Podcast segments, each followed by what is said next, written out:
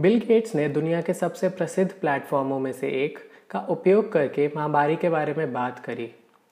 2014 में उन्होंने बहुत स्पष्ट रूप से दर्शाया कि एक प्रकोप निकट था। इबोला प्रकोप के उदाहरण के साथ, श्वेताओं को एक प्रलय के हानिकारक प्रभाव के बारे में चेतावनी देते हैं। और उन्होंने भविष्य की आपदाओं के खिलाफ हमारी तैयारी के बारे में कुछ चौंका देने वाली जानकारी भी साझा की।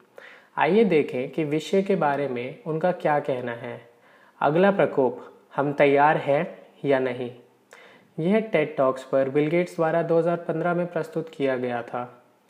पहला टॉपिक मिसाइल नहीं, बल्कि माइक्रोब्स बिल ने इस तथ्य के उजागर करते हुए शुरू किया कि मानवता के लिए अगला बड़ा जोखिम एक परमाणु युद्ध नहीं, बल्कि एक बीमारी का, की महामारी है। वह भविष्यवाणी करते हैं कि आने वाले दशकों में कई बीमारियों के प्रकोप के कारण कम से कम एक करोड़ लोगों की जान जाएगी। अगला भाग्य इबोला इस खंड में बिल 2013 में शुरू हुए पश्चिम अफ्रीका के इबोला प्रकोप के बारे में बात करते हैं, जो अब तक दस हज़ार लोगों से अधिक की जान ले चुका है।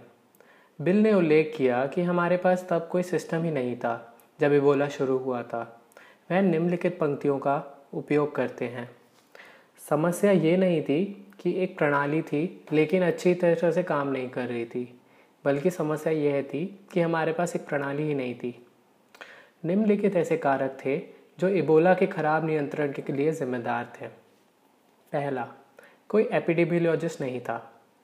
एपिडेमियोलॉजिस्ट वह लोग हैं जो प्रयोग नियंत्रण को व्यवस्थित करने के लिए जिम्मेदार हैं। दूसरा, केस की रिपोर्ट केवल कागज़ पर आई और इस तरह उन्हें स्थानों के बीच में भेजने में बहुत समय लगा। साथ ही वे रिपोर्ट्स बहुत गलत थी। तीसरा, कोई मेडिकल टीम नहीं थी। चौथा, लोगों को प्रशिक्षित करने का कोई तरीका नहीं था। पांचवा, उन देशों में स्वयं सेवकों को भेजना कठिन था। और छठा, उपचार और निदान जैसा कुछ नहीं था। उदाहरण के तौर पर इबोला रिसर्चर्स ने बाद में पाया कि संक्रमित लोगों से निकाले गए प्लाज्मा कोशिकाओं को एक इलाज के रूप में इस्तेमाल कर सकते थे, लेकिन उन्होंने ये कोशिश भी नहीं की।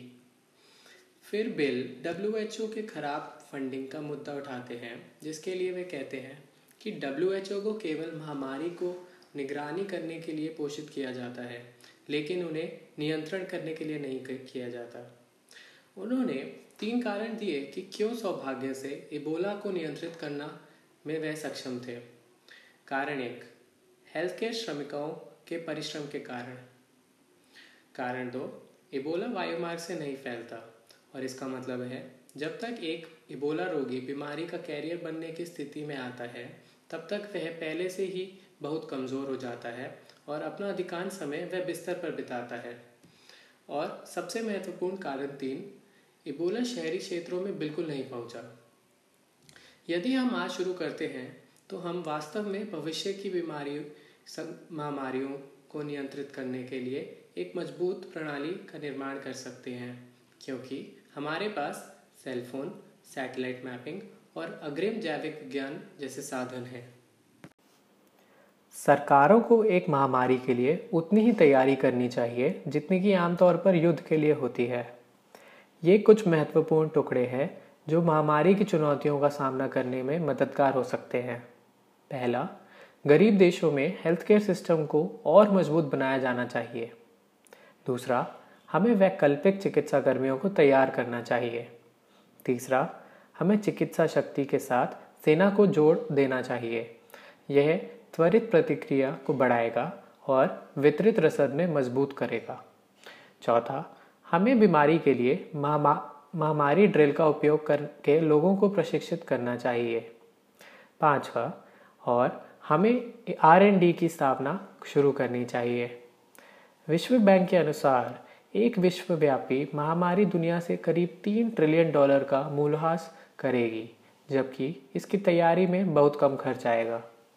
वह यह कहकर अपनी बात समाप्त करते हैं कि इबोला महामारी एक वेकअप कॉल है और यदि हम अभी भी शुरू करते हैं तो हम अगले महामारी के लिए तैयार हो सकते हैं। और इस तरह बिल गेट्स ने अपने टेटॉक को ख़त्म किया। उनको इसके लिए काफ़ी प्रशंसा भी मिली। खासकर कोरोना की महामारी के समय लोगों ने बिल की इस सोच को बहुत सराहा।